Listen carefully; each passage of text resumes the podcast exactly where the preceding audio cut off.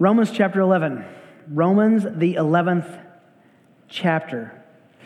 I have to confess that I am having one of the times of my life in Romans 11, and I, I'm not sure everyone else is. This is deep, deep water, tough sledding, but I, I have loved seeing my theology sharpened and my history come into focus in this passage because it answers a question that you must answer if you are a Bible student and a Bible lover. We're going to pick up the passage here in Romans 11 and study this morning verses 11 through 16. Let me read that for us. Paul, writing to this little church in Italy, says, I say then, they, this is Israel, did not stumble so as to fall. Did they? May it never be. But by their transgression, salvation has come to the Gentiles to make them jealous. Now, if their transgression is riches for the world and their failure is riches for the Gentiles, how much more will their fulfillment be? But I am speaking to you who are Gentiles. Inasmuch then as I, I am an apostle of the Gentiles, I magnify my ministry.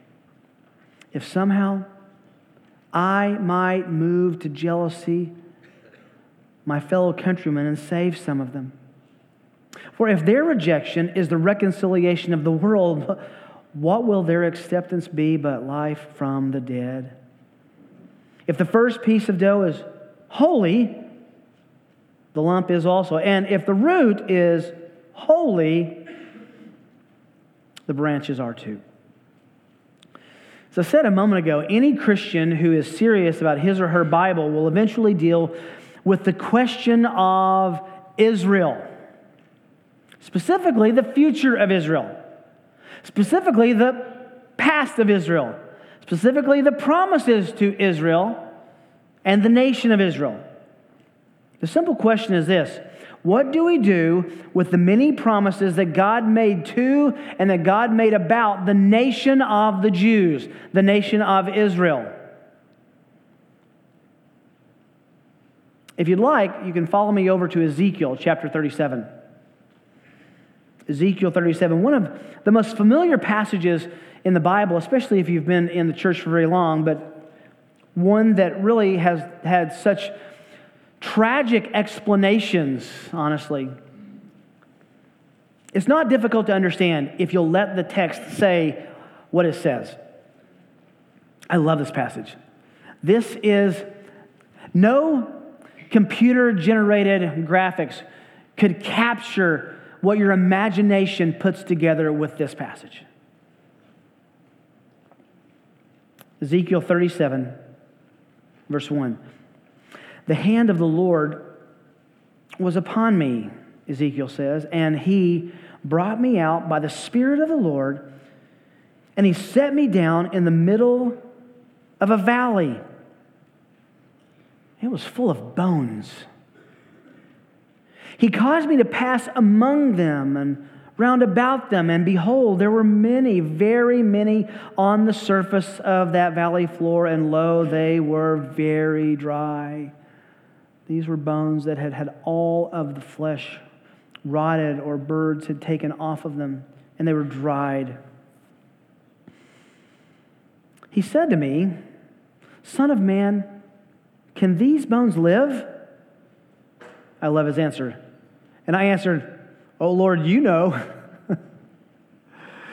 Again, he said to me, Prophesy over these bones and say to them, O dry bones, hear the word of the Lord. Thus says the Lord God to these bones Behold, I will cause breath to enter you that you may come to life. I will put sinews, tissue on you that will be flesh and it will grow back on you and I will cover you with skin. I'll, I will put breath in you that you may come alive, and you will know that I am the Lord. So I prophesied as I was commanded, and I prophesied as I did. There, there was a noise, and, and behold, I love this. A rattling. Can't you hear the bones clinking together? A rattling. And the bones came together, bone to its bone. And I looked, and behold, sinews, connective tissue, muscles were on them. Flesh grew, skin covered them. There was no breath in them. Then God said to me, Prophesy to the breath. Prophesy, Son of Man, and say to the breath, Thus says the Lord God, Come from the four winds, O breath, and breathe on these slain that they may come to life. So I prophesied as he commanded me, and the breath came into them, and they came to life and stood on their feet, an exceeding great army. Then he said to me, Here's where we find the interpretation of what's happening. Son of man, these bones are the whole house of Israel. Heard this preached many times in Christian context. This is what a preacher does. He preaches to dry bones. That's not what this passage is about. The bones are the whole house of Israel. Behold, they say, Our bones are dried up and our hope is perished. We are completely cut off. Therefore, prophesy to them, Thus says the Lord God, Behold, I will open your graves and cause you to come up out of your graves, my people and I will bring you into the land, real estate of Israel. Then you will know that I am the Lord when I have opened your graves and caused you to come out of your graves, my, my people. I will put my spirit within you, and you will come to life, and I will place you on your own land. Then then you will know that I, the Lord, have spoken and I've done it, declares the Lord. Ezekiel is looking at the nation. He says a few things. There will be a time when they are dead, spiritually unresponsive. But there will be a time when God takes those bones, which represents the, what he said, the whole nation of Israel, He'll put them back together, he'll breathe life in them, and the nation will be his again. Now, here's the question When and how will that happen? The answer any knowledgeable Jew would provide for you is simple that will happen when Messiah comes. And Messiah came. But it didn't happen yet. So, how do we process this? Can I read you another paragraph? Acts chapter 3. Acts chapter 3. After healing the paralytic, John and Peter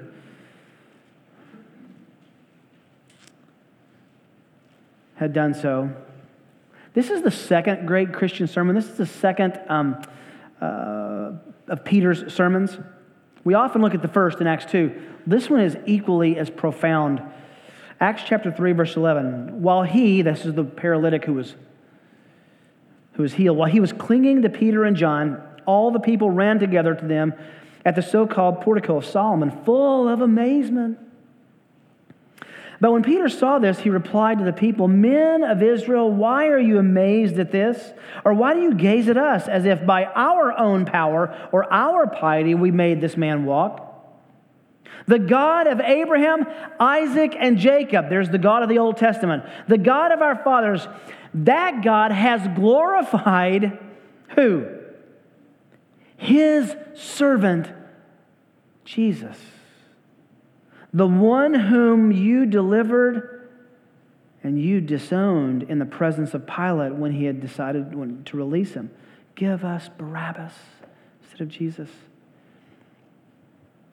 And look at verse 14. But you disowned the holy and righteous one and asked for a murderer to be granted to you, but put to death the prince of life the one whom God raised from the dead, a fact to which we are all witnesses. And on the basis of faith in his name, it is the name of Jesus which has strengthened this man whom you see and know. And the faith which comes through him has given him this perfect health in the presence of all of you. And now, brethren, I know that you acted in ignorance just as your rulers did also, but the things which God announced beforehand by the mouth of the prophets that his Messiah, his Christ, would suffer. Well, that's been fulfilled. He fulfilled it. Therefore, repent and return so that your sins may be wiped away in order that times of refreshing may come from the presence of the Lord that he may send Jesus, the Messiah, the Christ, appointed for you, whom heaven must receive until the period of the restoration of all things, that would include Israel, about which God spoke by the mouth of his holy prophets from ancient times. Moses said, The Lord God will raise up for you a prophet like me from your brethren. To him you shall give heed, and everything he says to you. And it will be that every soul that does not heed that prophet shall be utterly destroyed from among the people. And likewise, all the prophets who have spoken from Samuel and his successors onward, onward also announced these days He's saying what we're experiencing with the Jews rejecting the Messiah, the prophets told us about. They told us about these days. It is you who are the sons of the prophets and of the covenant which God made with your fathers, saying to Abraham, In your seed, all the families of the earth shall be blessed.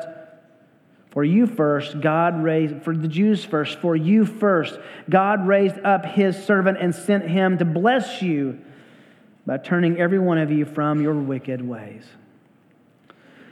Those two passages have significant bearing and background with Romans chapter 11. The Jews had, as a nation, rejected the Messiah. They had not received it. Sure, some Jews had believed, Paul being one that he gave testimony to about believing in Christ at the beginning of this chapter. But the nation as a whole rejected the Messiah that God sent. And even though there were Jewish Christians who represented God's remnant, verses 7 to 10 tell us that, Paul has just argued that God has hardened the hearts of the majority of Israel. So they will not perceive the gospel. They won't understand it, won't comprehend it. Now, this raises a question. Well, if God has done that, and he promised that he's going to restore them, has God permanently blinded the eyes and closed the ears and dulled the understanding of Israel? It's a good question. Paul knows that's the question in our minds. He anticipates it and asks it and answers it for us. His answer is no. God is not finished with Israel. Israel's unbelief actually is a part of God's plan to open a door so the Gentiles can receive the Jewish Messiah. That's exactly what he explains in these verses. Let's look at it together. Israel's stumbling results in two divine objectives for salvation. That's our, our header. Israel's stumbling results in two divine objectives, targets for salvation. The first is in verses 11 and 12. First result is salvation for the Gentiles salvation for the Gentiles. If you are not Jewish, if you don't have Jewish blood flowing through your veins this morning, I want you to take a deep breath of Holy Spirit inspired grace this morning and thank Almighty God that He has smiled on us. Verse 11 I say then, they, Israel, who were just had in verse 10, their eyes and ears shut to the gospel, they did not stumble so as to fall. Did they? Remember, Paul's just quoted David in chapters in verses 9 and 10 from Psalm 69 22, where David requested that a, God place a big rock big enough to stumble over in the path of his enemies.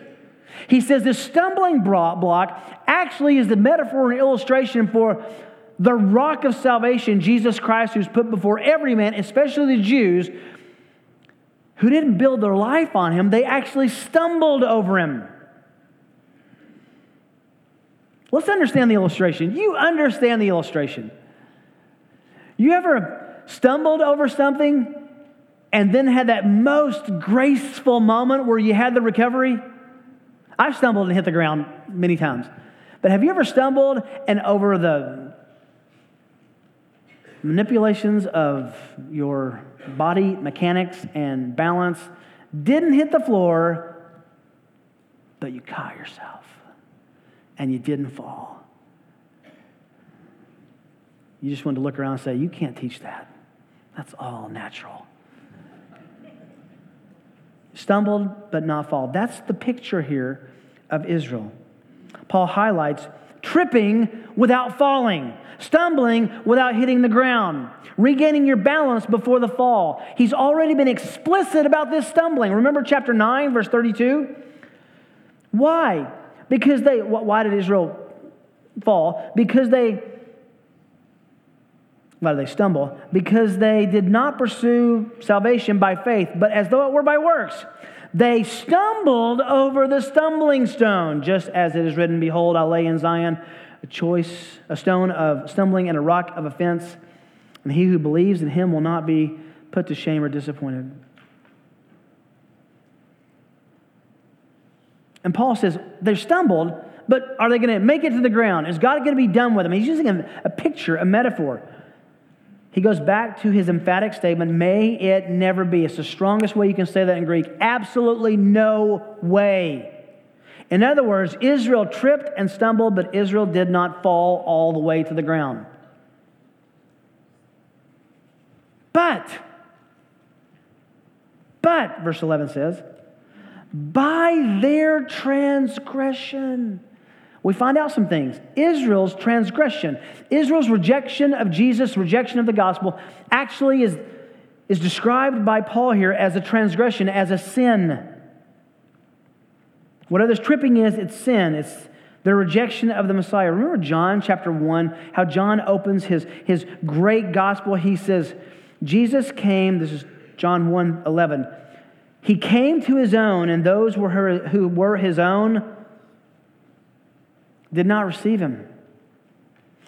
But now, this is still the context of the Jews, but as many as did receive him, to them he gave the right to become children of God, even to those who believe in his name, who were born not of blood or the will of flesh, nor the will of man, but they were born of God.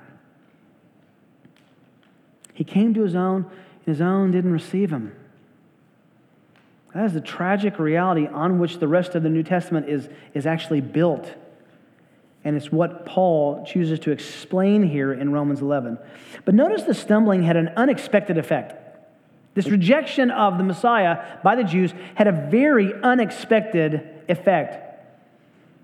Look in the middle of the verse. Salvation, salvation, by their transgression, salvation has come to the Gentiles to make them, the Jews, jealous. What is going on here?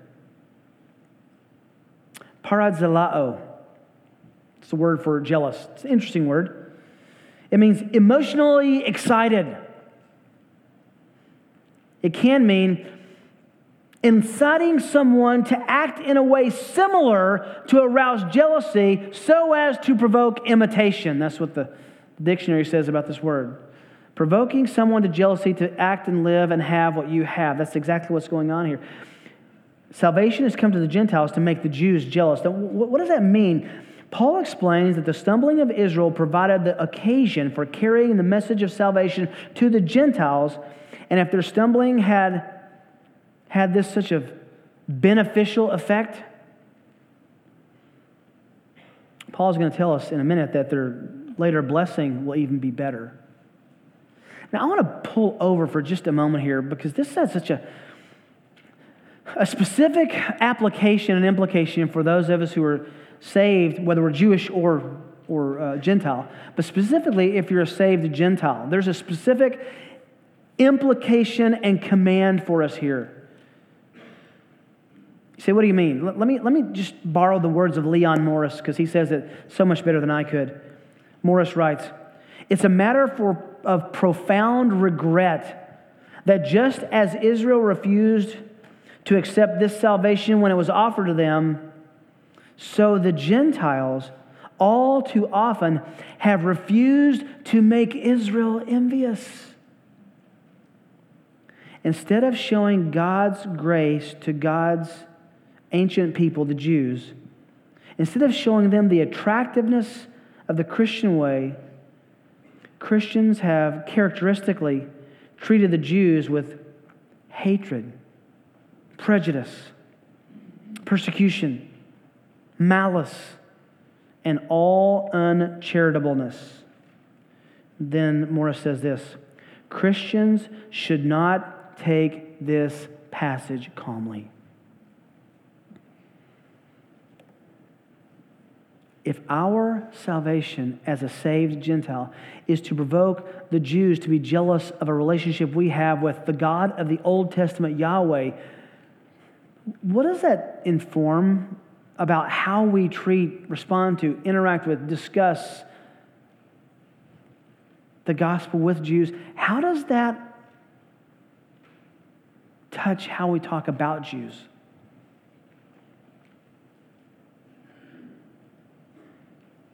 We're supposed to live in such a way that makes them scratch their head and want to live like we do because of the one that we know. Verse 12 Now, if their transgression is riches for the world, that's the gospel, Ephesians 1, the riches of his grace. If their transgression, their sin of rejecting Messiah, has become riches for the world, and their failure is riches for the Gentiles, Paul is saying that the Gentiles had a vital ministry to Israel. Saved Gentiles are to provoke jealousy in the lives of our Jewish friends. And yes, we are to have Jewish friends. Yes, Israel, taken as a whole nation and its ethnicity, has stumbled. But he has a remnant. The Gentiles are to discover and find and bring to the gospel by our evangelism. Their failure is riches to the Gentiles. We're going to find out in a moment the riches of the Gentiles were to give back to the Jews. The salvation, by the way, of Gentiles is, uh, and the nations is what the Gentiles are called so often in the Old Testament, has always been a part of God's plan. Isaiah chapter 49, verse 6, God says, I love this. Listen to how he phrases this. It is too small a thing that you should be my servant speaking of the Messiah, to raise up the tribes of Jacob and to restore the preserved ones of Israel. It is too small in God's economy for God to only save Jews. Too small. Too small a God to see that way. Isaiah says, I will make you a light, the Messiah, to the nations so that my salvation may reach to the end of the earth. Does that sound like the Great Commission? Does that sound like the uttermost part of the world? The Jews were given the task, they had their great commission. In Deuteronomy, they were to live life and obey God and tell of his greatness in such a way that the surrounding nations would see him and repent and follow after their God. Instead, they got possessive. Romans 2 tells us they said, We have the way of living, we have the law of God, we have the word of God, and it's ours and ours alone. Great. So glad God reached out to the nations. But is he done with the Jews? Israel's stumbling results in two divine objectives for salvation. First, it results in the salvation for Gentiles. We'll come back to that in the coming studies, by the way. And we also will speak and come back to this. It also provides salvation for the Jews. You say, hang on, the Jews stumbling causes salvation for the Jews. Well, it's even more complicated than that. The Jews stumbling causes salvation for the Gentiles, and their salvation causes the Jews to be wooed to the gospel. I love verse 12. I love, love, love the end of verse 12. How much more will their fulfillment be? If their transgression caused salvation of the Gentiles, if that's what their transgression did, how much more will their fulfillment be?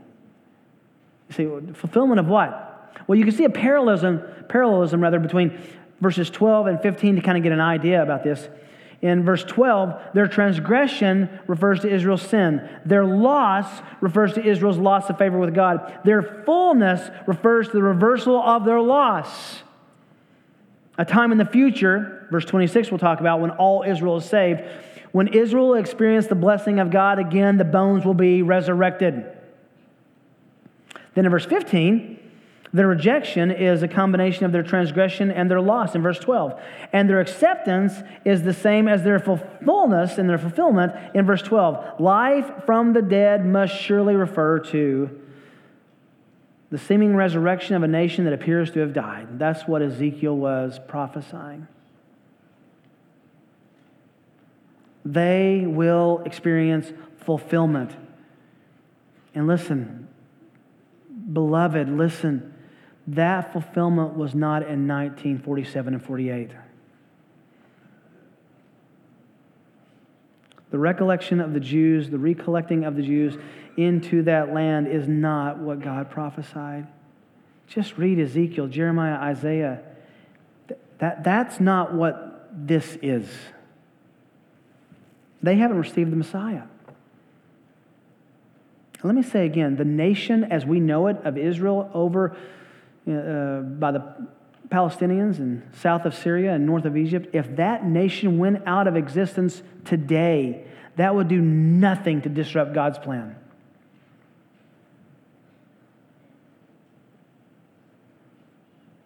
We're going to come back to that in the last part of the chapter.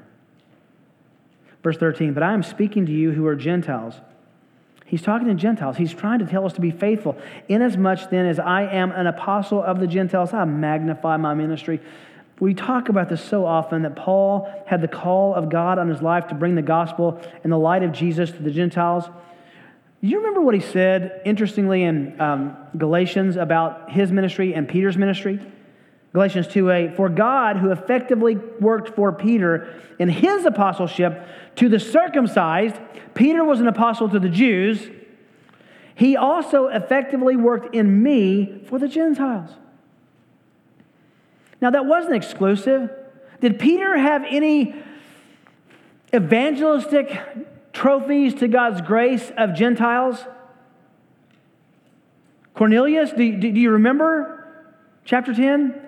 Did Paul have any success in leading Jews to Christ? Of course they both did. But they were called to go to these people groups. And we say it over and over. I'm just amazed that even though, even though Paul was called to go to the Gentiles, every city in Acts, every city without exception, the first place he goes is to the synagogue. And they beat him up for his trouble. This is a direct reference to God's extending salvation to the nations. Now, verse 14 is an interesting transition. Look at this. If somehow I might move to jealousy my fellow countrymen and I save some of them. Isn't this interesting? Was Paul Jewish or Gentile? Jewish. Who were supposed to live and act in such a way as to provoke the Jews to jealousy? The Gentiles. But Paul was Jewish. Paul is saying the opposite of what I typically say. I, I just kind of find myself sometimes saying, I kind of wish I was a Jew. Just kind of wish I was. To be saved and Jewish and have the, I don't know, it's just, love what God's doing in Israel. I just kind of think, oh, I wish I was a Jew. Paul's saying here, I wish I could be like the Gentiles. I wish I could serve to provoke jealousy in the lives of Jewish people who need the gospel just like the Gentiles do. Isn't that amazing? My fellow countrymen, and save some of them. This whole thing is about Jews coming to Christ and believing the gospel. It's a direct reference to Deuteronomy, which Paul quoted back in chapter 10, verse 9, if you'll remember. Deuteronomy 32, verse 21. They made me jealous with what was not a God, their idolatry, God says. They provoked me to anger with their idols, so this is the result. God says, So I will make them jealous with those who are not a people, they're, they're not Jewish. I will provoke them to anger with a foolish nation. Interesting? That's you and me if we're Gentile believers. Paul has personally seen God's opening the throne of grace to Gentiles in his own ministry. Acts 13, Acts 18, Acts 19, Acts 28. But this should take us back to Paul's heart. Remember chapter 9, verse 1? I'm telling the truth in Christ, I'm not lying. My conscience testifies with me in the Holy Spirit that I have great sorrow and unceasing grief in my heart. For I could wish that I myself were accursed, separated from Christ for the sake of my brethren, my kinsmen, according to the flesh, who are Israelites.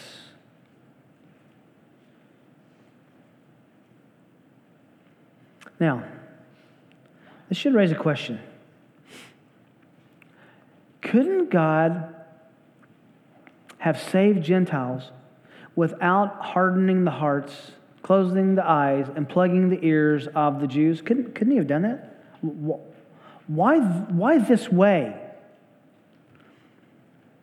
What would have happened if Israel had accepted Jesus? Ever thought about that? What if they had put the palm branches down on Palm Sunday, and then by the end of the week, instead of crucifying him, put him on the throne. What would have happened? Well, I think we can figure that out without a lot of complication. Let's look at the history. The Jews had failed to be evangelistic when God had called them to reach out to the nations. For millennia, they'd been unfaithful as a nation. And it seems likely that had they recognized as a nation Jesus as the Messiah, they would have hoarded him as their king, just like they did the word in Romans 2. They would have built a giant wall around Israel and said, This is our God and our kingdom, and it's too bad that you're not Jewish. You say, well, how did you get that? We read it last week. Remember Luke 18? The Pharisee comes.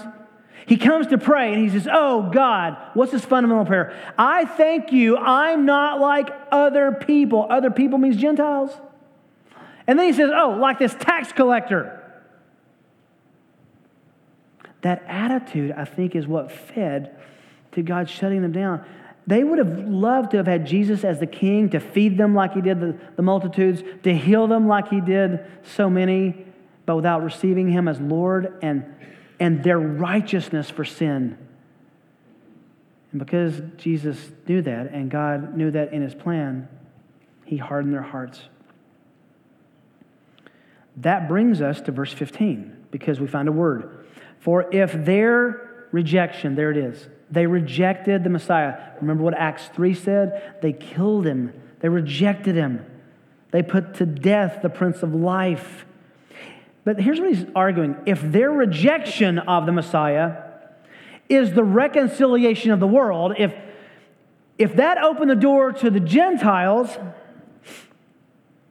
what in the world will their acceptance? Look at rejection, acceptance. Those are set against each other in this, this verse. If the rejection caused the reconciliation, reconciliation of the world, Gentiles came to Christ. And that's a great thing. If that happened because of their rejection, what do you think will have, happen after they accept Jesus as king?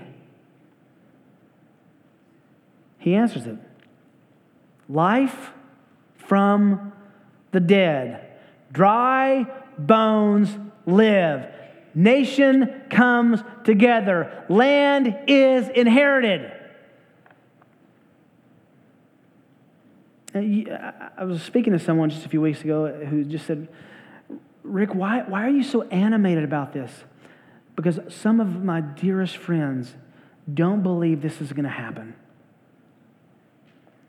In all due respect, but I think the future of Israel as a restored, saved nation under the Messiah in the land of Israel is such a specific promise that if God doesn't answer it, he lied.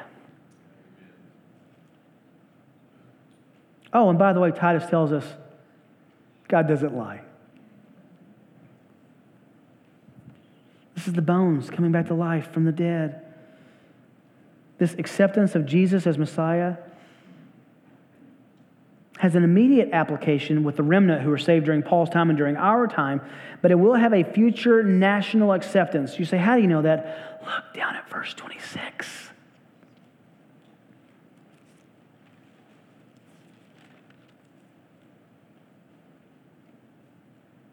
All Israel will be saved.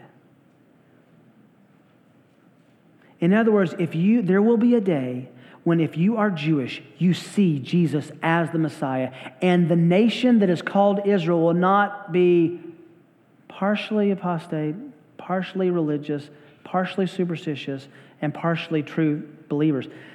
If you name your name, name the name of Christ and you're Jewish, you live in the land and you inherit the promises as a nation. Now, at this point, if you're a Gentile, you're saying, okay, great. So, what about us? Paul knows you're going to ask that. Guess what the next passage talks about? Oh, they're the main uh, vine here, and we're actually grafted into what God's doing with them. But we don't have time to do that one today. He summarizes this in verse 16. It looks like a difficult verse. It's really very simple. For if the first piece, uh, or the fir- first fruits, first fruit actually, the, the, the, the starter lump of dough, if the first fruits is holy, the first fruits here, the first piece, that's just speaking of the patriarchs Abraham, Isaac, Jacob. If they were holy, then the lump, the Jewish descendants after them, will be holy. And if the root, the patriarchs also, in the Old Testament are holy, then the branches, the Jewish descendants, are too. In other words, God has not cast away Israel forever. They are holy, which just means set aside. God has set aside the nation of Israel for his purposes in their future, for their good, and for his glory. It's describing the remnant, but don't miss the promise that verse 26 says one day all the nation will be saved. Now, this introduces us to the next section of God's absolute fulfillment of his promises to Israel. We'll study that in the coming weeks. At the same time, we have to emphasize that the turn from the Jews to the Gentiles in the spread of the gospel is God's plan, not plan B. This is the only plan. Jewish belief, let me say it this way Jewish unbelief in Jesus is the unfolding plan of God for the salvation of all people who don't have Jewish blood including those who do have Abraham's blood. You say, what do you mean by that? I love, Doug Moo says it so well. And listen to the circular reasoning in this. It's so wonderful. Moo says, he explains, the plan that involves, the excuse me, the plan involves an oscillation. You know what oscillation is? Going back and forth. The plan involves an oscillation between Jews and Gentiles in three stages. Listen to this. Jewish transgression opens the way for Gentile salvation, which leads in the end to Jews being saved. By the way, that cycle is discussed and rehearsed six times in this passage. Chapter 12, I mean, excuse me, verse 12, verse 15, verse 16, verses 17 to 24, and verses 25 to 26, and verses 30 to 31. This is how it happens. The Jews reject, God offers it to Gentiles. The Gentiles are to evangelize the Jews. That's really interesting historically. Really interesting if you like Bible theology. But what's our takeaway? Can I just give you a couple? So, so, so what? Please know, first of all, that God is gracious to invite Gentiles into covenant relationship with Himself. God is so gracious to allow me to be grafted into his great salvation work, which he began with Israel. My Messiah is Jewish. Not only that, my Messiah is actually not my Messiah. He's the Messiah who's their Messiah, who I, I've been adopted by, and he becomes my Messiah. What a gift. What a if you are a Gentile, you should take this passage home, read it, and just put your face in your pillow and thank Almighty God that someone gave you the gospel. It was to the Jew first, and also to you. Another takeaway God is faithful and can be trusted to fulfill his promises.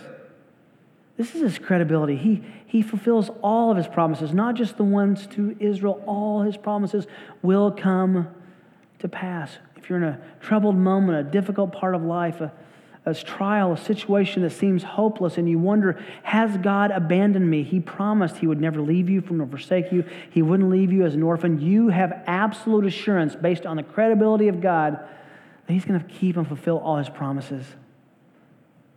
There's stability in that theology. But a third thing I think you have to take away from this is this God is doing way more than you see. He is always doing far more than you comprehend. This passage, Paul escorts us over and looks, lets us look backstage to see everything that's happening. Are you convinced that because God fulfills his promises, because he loves you as his son or daughter, because of your faith in Christ, he hasn't left you. He won't forsake you. He does work all things together for good because you love him and you're called according to his purpose. Do you believe that? Do you know that he is doing, I wish I had the number, tens of thousands of things in everything that you see? And you're a part of what he's doing. And the last takeaway is, if you know a Jew, how blessed you are to complete the cycle. They rejected so you could receive, so they could accept. Don't be so discontent as to say, Well, I know what they believe and I know what I've. Tell them the hope that's within you. Tell them this I love your Messiah. And I know him, and you can too. Complete the cycle.